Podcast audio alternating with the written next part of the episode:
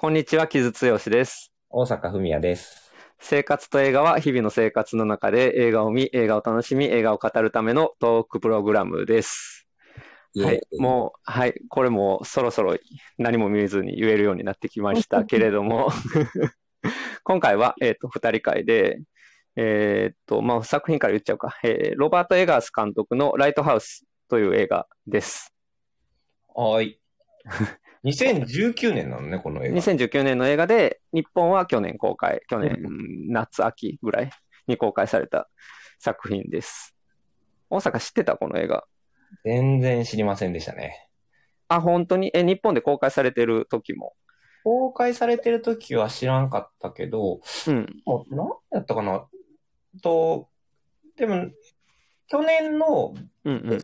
トとかをざっと、誰のやつか忘れたけど、に入ってて、フィルムマークスで、一応マークはしてた。うんかなうんうんうんなるほど。うんで、うん。で、そうやね。で、最近、はまあ、配信、Amazon プライムなり、Unext なりに入ったタイミングやから、改めてっていうことやねんけど、いや、そうやねんな。俺もなんか、去年さ、なんかあんま話題になってなかった気がして、うんう日本で公開されてた時ね。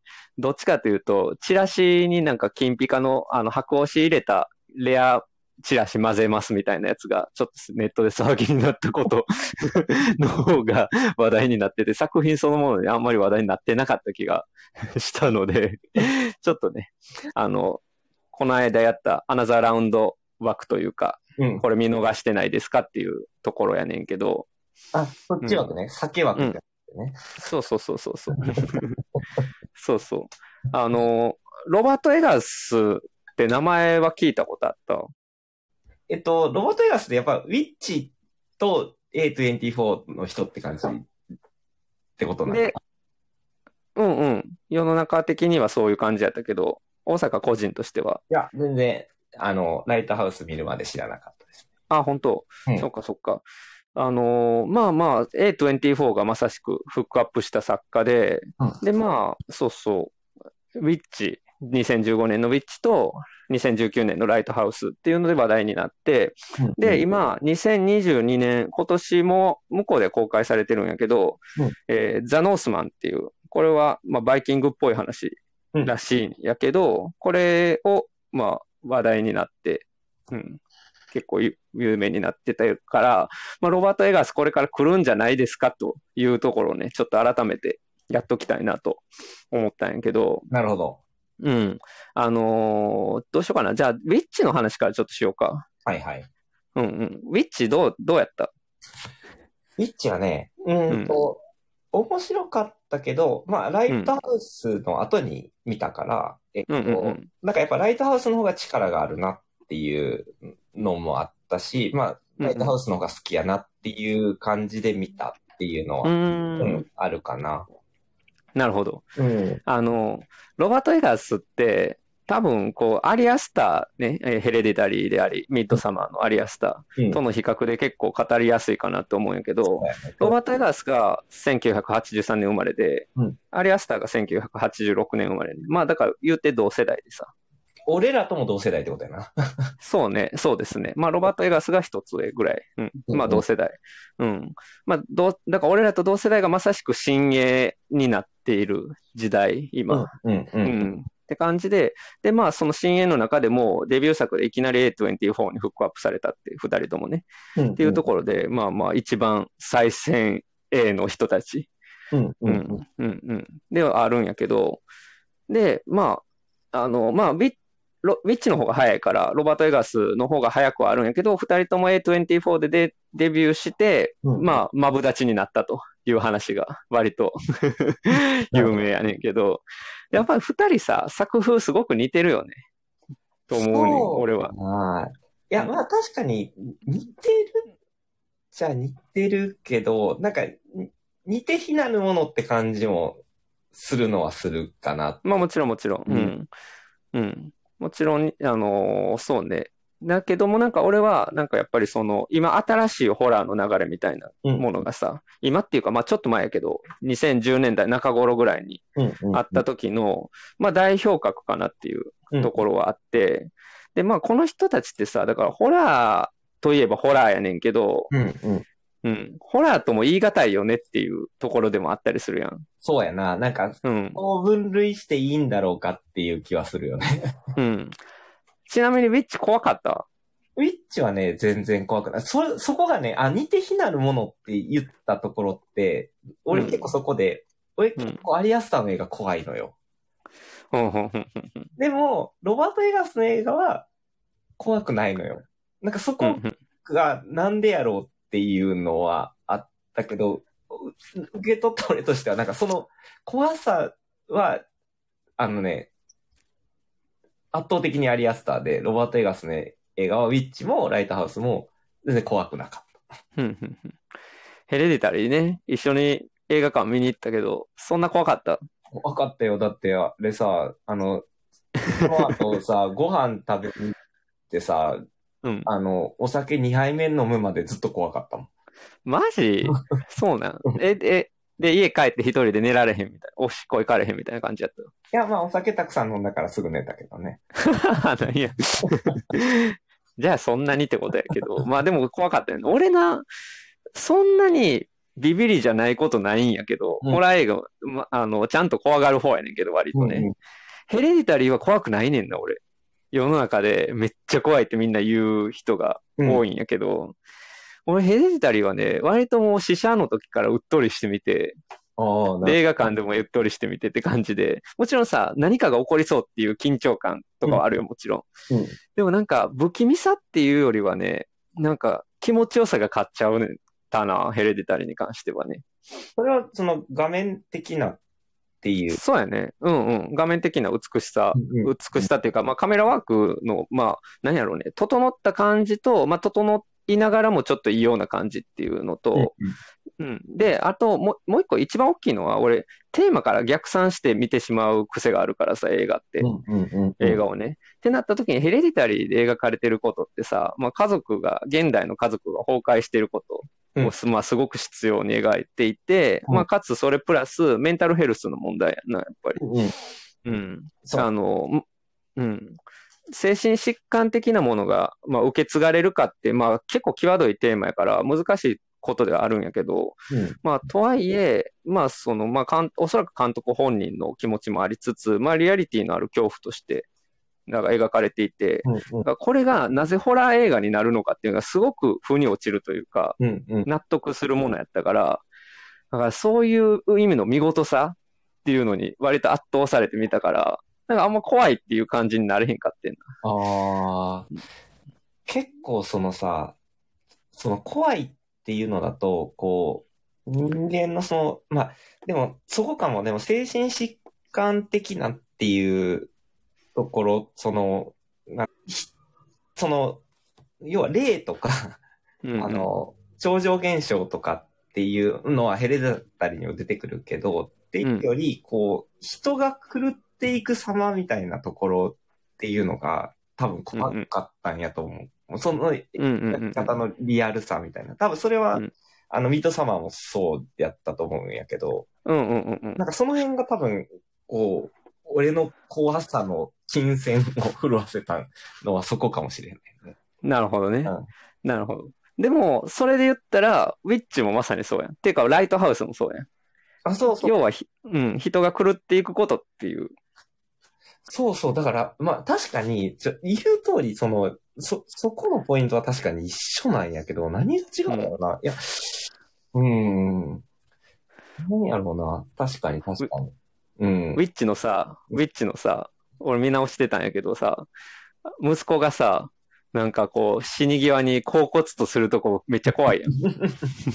あの、なんか、あの、なんやろ、すごいこう、あの、い意味のわからないことを言いながら、こう、のけぞって、あの、最後こう、自分を抱きしめて、恍惚とした笑顔になった後に息を引き取るっていうとこね。そうそうそう。まあちょっとエクソシスト的なさ、みたいなところはあるんやろうけど、うん。ああいう、やっぱりさ、あの、まあオカルト的なうんうん。描写とかって、すごい上手いと思うし、うん。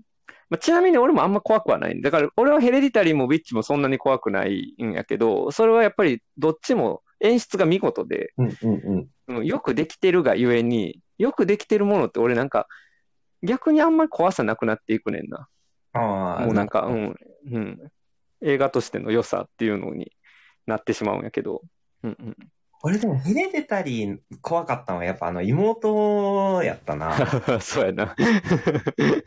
まあ、音の使い方もすごいうまかったしね。それで言うと、ヘレデタリあ、そうやな、そうやな。ー。うん。あの、やっぱあの、静寂から、あの、例えばあの鳥がさ、あの、窓にぶつかって死ぬところ、はいはいはい。あの、静寂から音がバーンって、でかい音が鳴ってうんうん。とかのさ、まあ、かなり、まあ、あれ、シンプルなあれやけど、うんこういう音の使い方とか、まあ、強弱やったりっていうの、音の強弱やったりっていうところで、こう、割と、シンプルに恐怖を煽るみたいなところは、かなりうまかったよねって感じです。うん。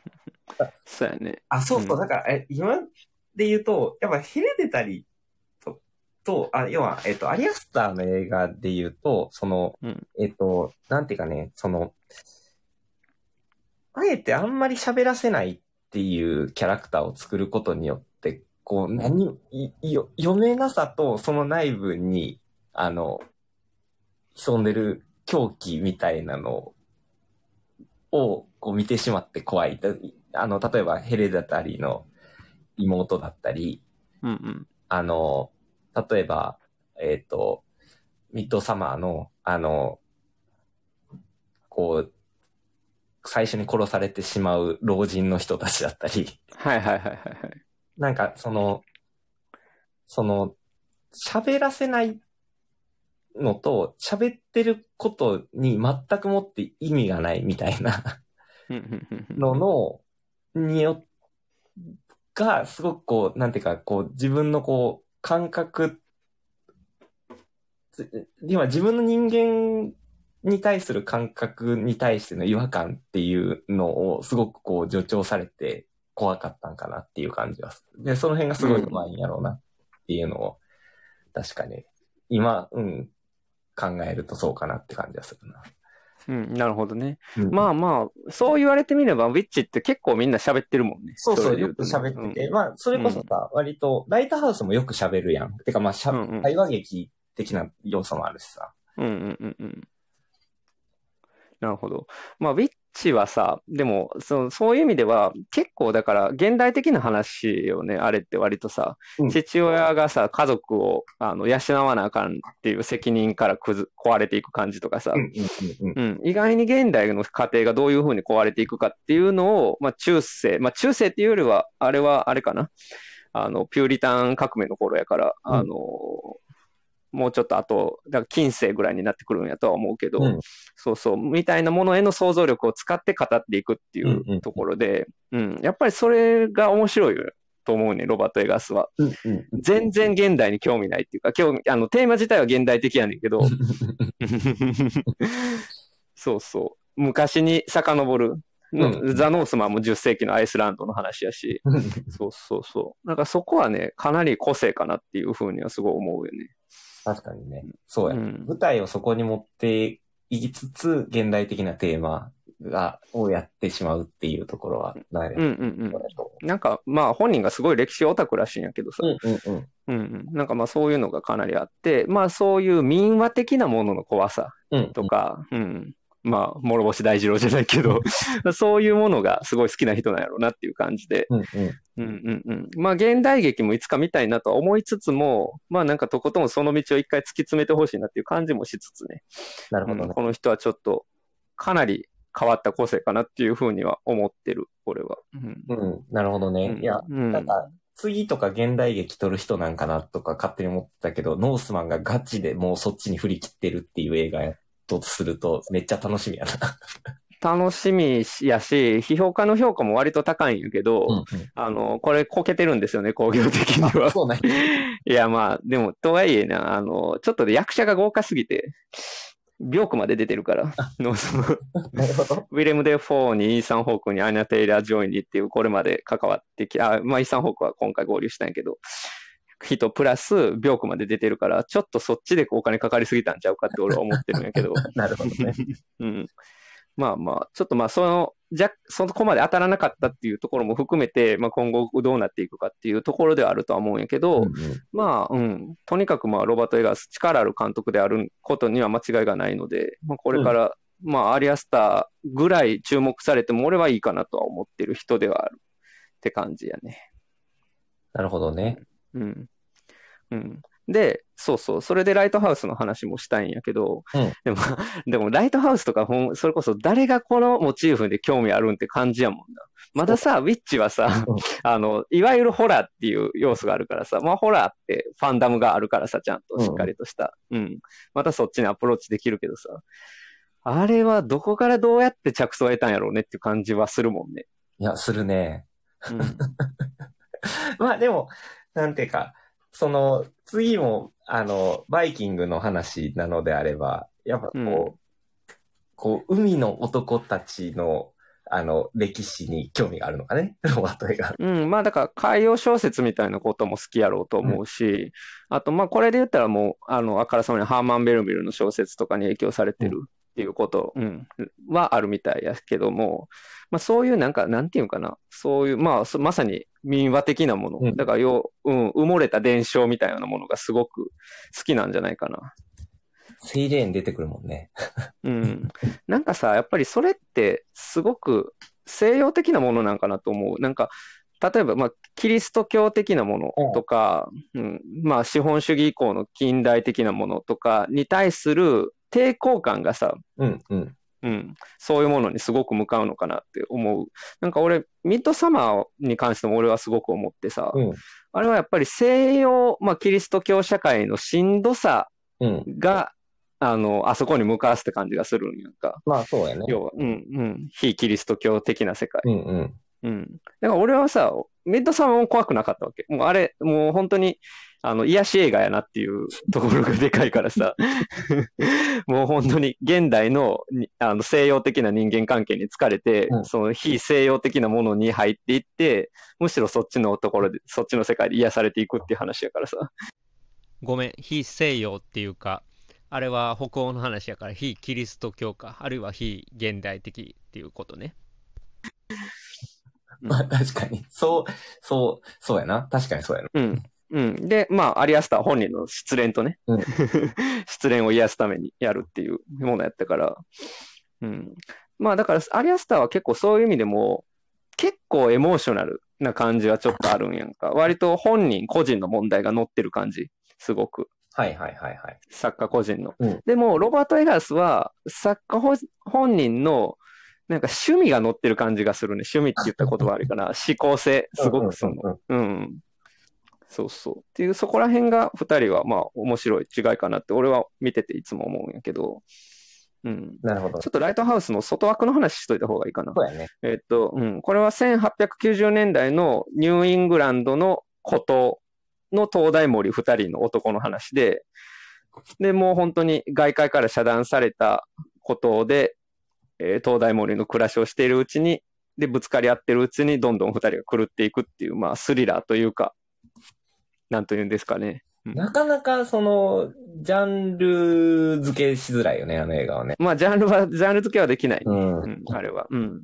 まあ、すごくまあ、アートハウス的なルックもね、うんえー正方形っていうよりはちょっとだけ横が長いんかな。スタンダードよりは狭いんやけどっていうぐらいの、うんうんまあ正方形に近いぐらいの画面で、で、白黒でっていう、うん。まあそういう異界感っていうか、現代っぽくなさみたいなものが見た目からもすごく演出されてるっていううんうんうん。作品で、まあビジュアルがまあ圧倒的ではあるもんね、まず。そうやね、もう、まあ、その、普通の画角を使ってない時点で、白黒でっていう時点でそうなんやけども、終始、あの、絵がキメッキメやからね。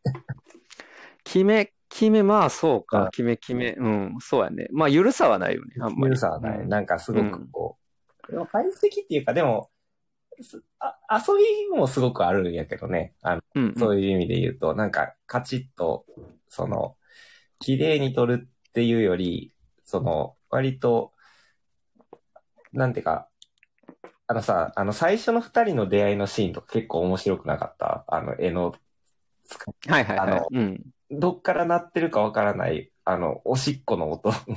はいはいはいはい。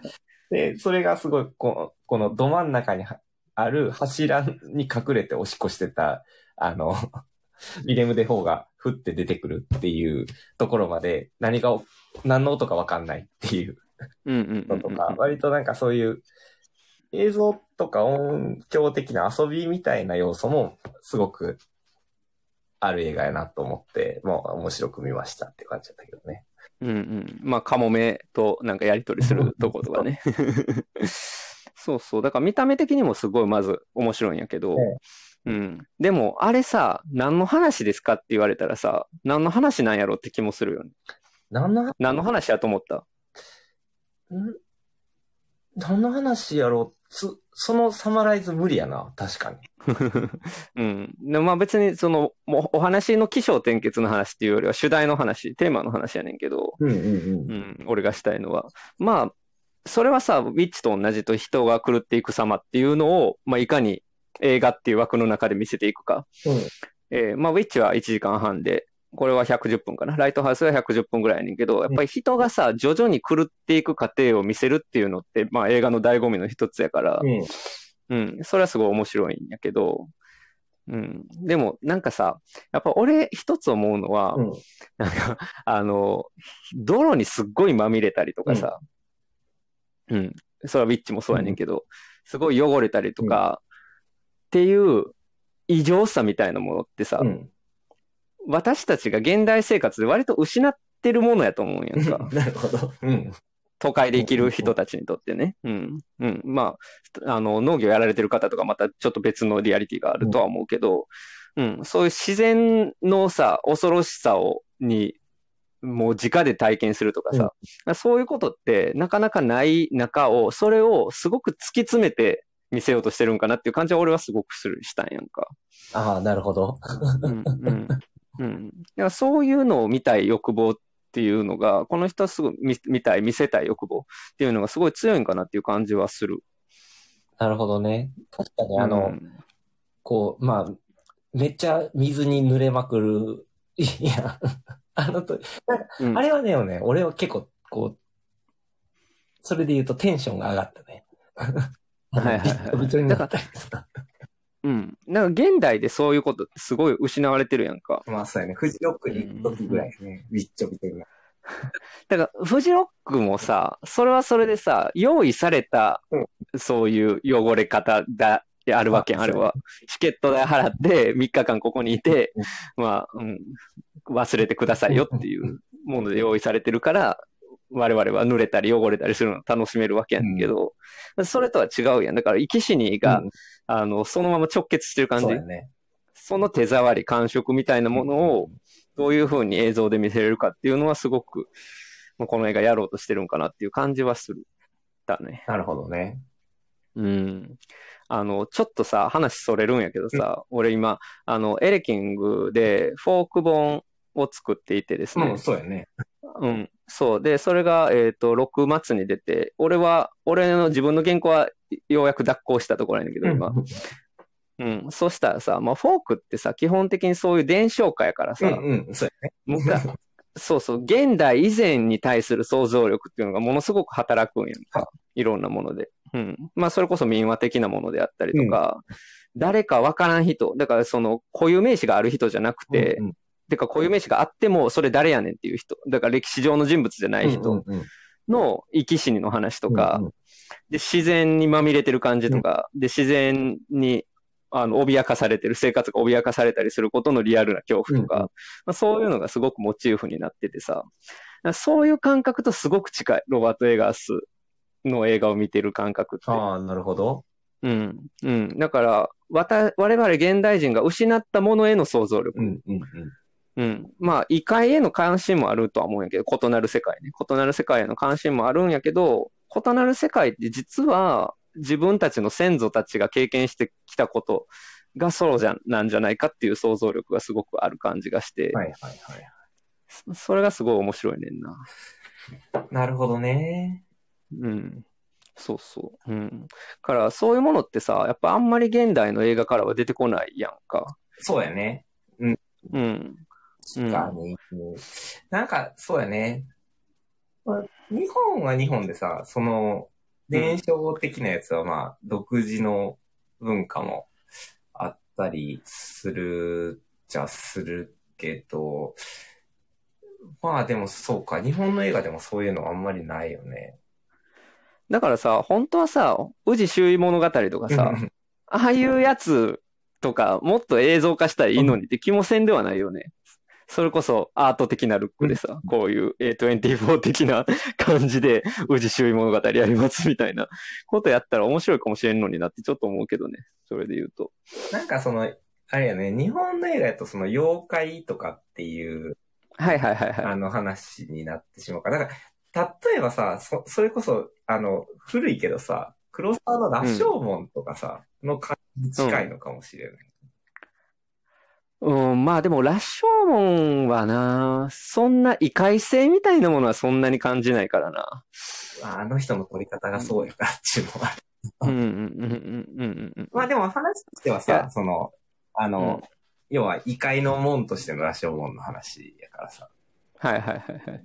まあだから水木しげるみたいなさ、やっぱりもう素晴らしい人が、作家がいたわけやけど、日本ってさ、うん。でもやっぱりそこから諸星大二郎みたいな、もう得意な才能は除いてはさ、やっぱ妖怪ウォッチとかを見てるとさ、やっぱ基本的にはキャラクターものになっていくっていうかさ、感じはするから、もうちょっとなんかこう、おどろおどろおどろしいタッチみたいなものがあってもいいよね、もうちょっとね。そうね。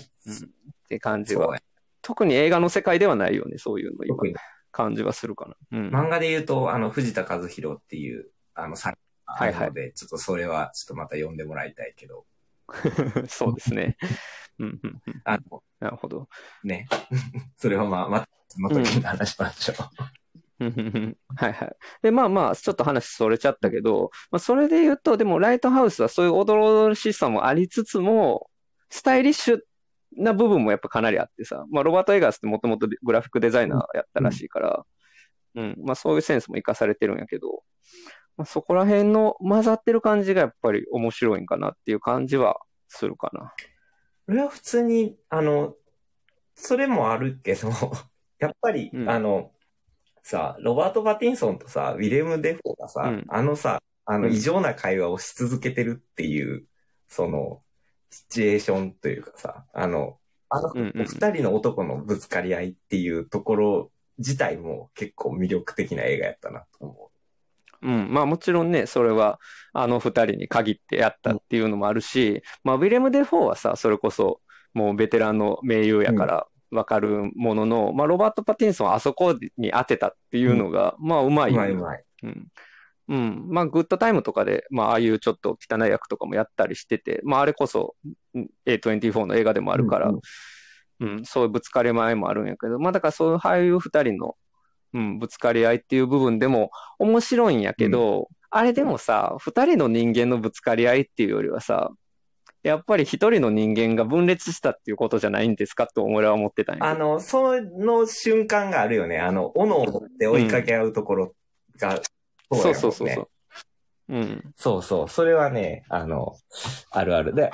まあ多分、そうそう。それで言うとさ、二人の人間の話ではあるんやけどさ、多分、あの、二、人がこう、一緒になって別の人間になるというかさ、入れ替わる的なさ、うんその、どっちが自分かわからなくなるっていうような、あの、うんうんうん状況というか、あの、話でもあるなとは思うんうんうんうん。そうやね。うん。確かに。うん。そうやな。まあ、ロバート・パティンソンな。ザ・バットマンまだ見てない見てない、見てない。うん。俺はね、もう、ザ・バットマンの方向性よりね、もうこうやってね、もうカルト俳優になっていった方がいいと思う、彼は。こまあ、そうやったらなかなか食べていかれへんの。まあ、食べてはいけるやろうけど、なかなかちょっとスタートしては難しいんかもしれへんけど、もうそれはそれでいいんじゃないかなって俺は思ったりはするんやけどね。いや、でも今回のあのさ、あの、こう、マスタッシュのさ、あの、ロバート・パティソン、俺、めちゃめちゃかっこいいなと思って見てたけど。だからさ、まあ、ハンサムすぎるのが彼はやっぱり苦労はしするよ,、うんよね。だから今回のザ・バットマンもさ、割ともうザ・イケメンっていう方向性で割とやってるんやんか。うううん、というか俺あれこそさ、なんか、まあちょっとこれは愚痴なんですけど、なんかニルバーナのカート・コバーンをさ、なんかこう、い憂いのあるイケメンとして持ち上げたことの反省が生かされてないんじゃないかっていう、ちょっと個人的な意見があるんですけど、まあそれはそれとして、まあロバート・パティンソンもそういうところはやっぱりちょっと今苦労してるんかなっていう感じはあって、だからまあ一時期のブラピとかにやっぱり近い感じはするのかな。あー確かに確かにうん。うん。でもまあ、ファイトクラブ的な話もあるしさ、ある意味、これライトハウスって。そうそうそう。うん。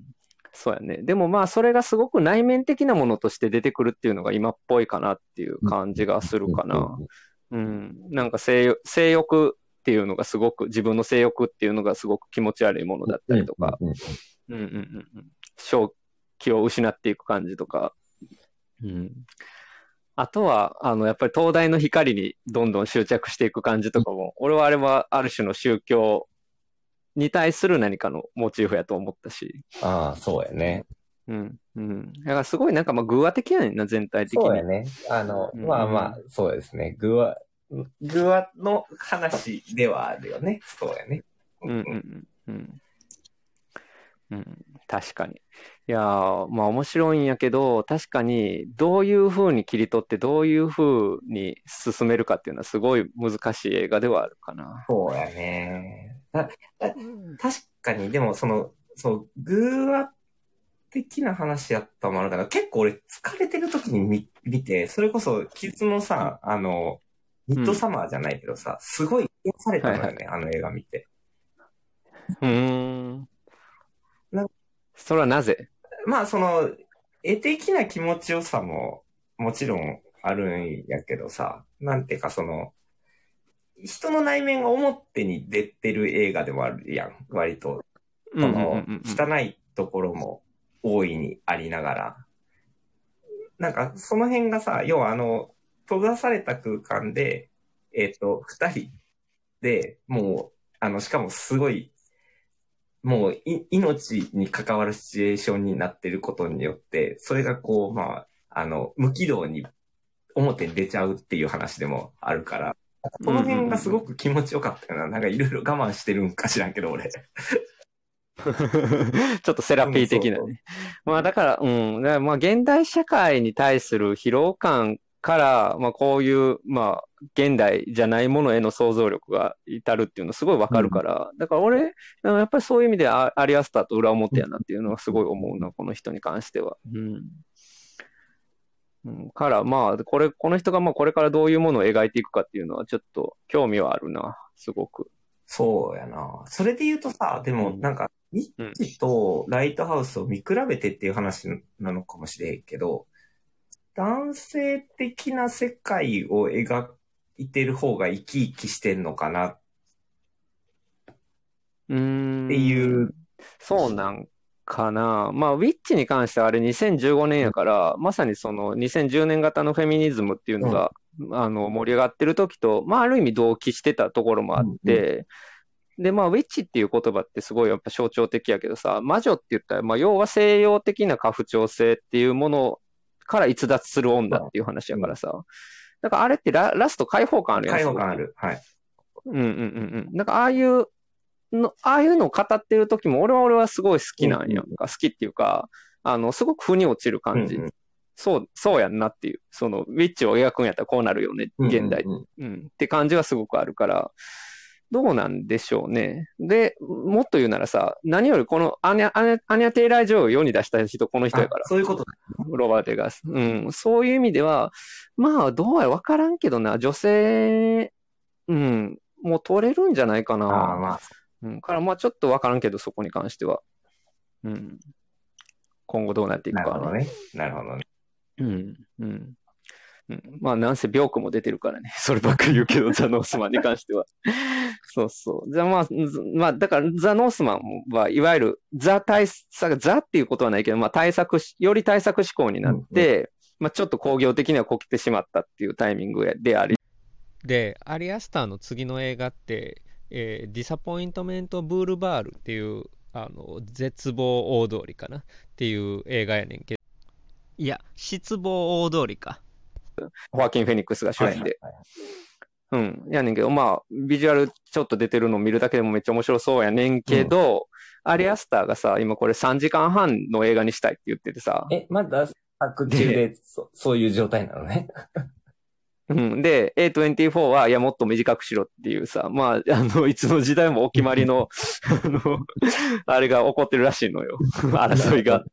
どうすんのかなと思って。いや、俺ほんでさ、その話聞いとな、やっぱりね、その3時間半にしたいっていう作家のエゴはやっぱり俺危険やとあそれはね、思いますよ。いや、ほんまにな、なんか、ほんまありがちやん。そこにさ、対策、マイ、まあ、マイケル・チミノまでいかんとしてもさ、やっぱり対策思考になっていって、より、え、まあ、作家ってエゴ必要やから、あの、いいとは思うんやけど、よりエゴイスティックになっていった時の、でも作品としてもなんかこう、ちょっと分裂したものになっていくっていうのって、まあ、あることやからさ、まあ、俺は A24 の言うこと聞いといた方がいいんじゃないかなって 若干思う。いや、わからんで、ちょっと内容的にどうかわからへんねんけど。そうやな。うん俺割と、あの、A24 ってさ、け結構、ことごとく短い映画にするやん。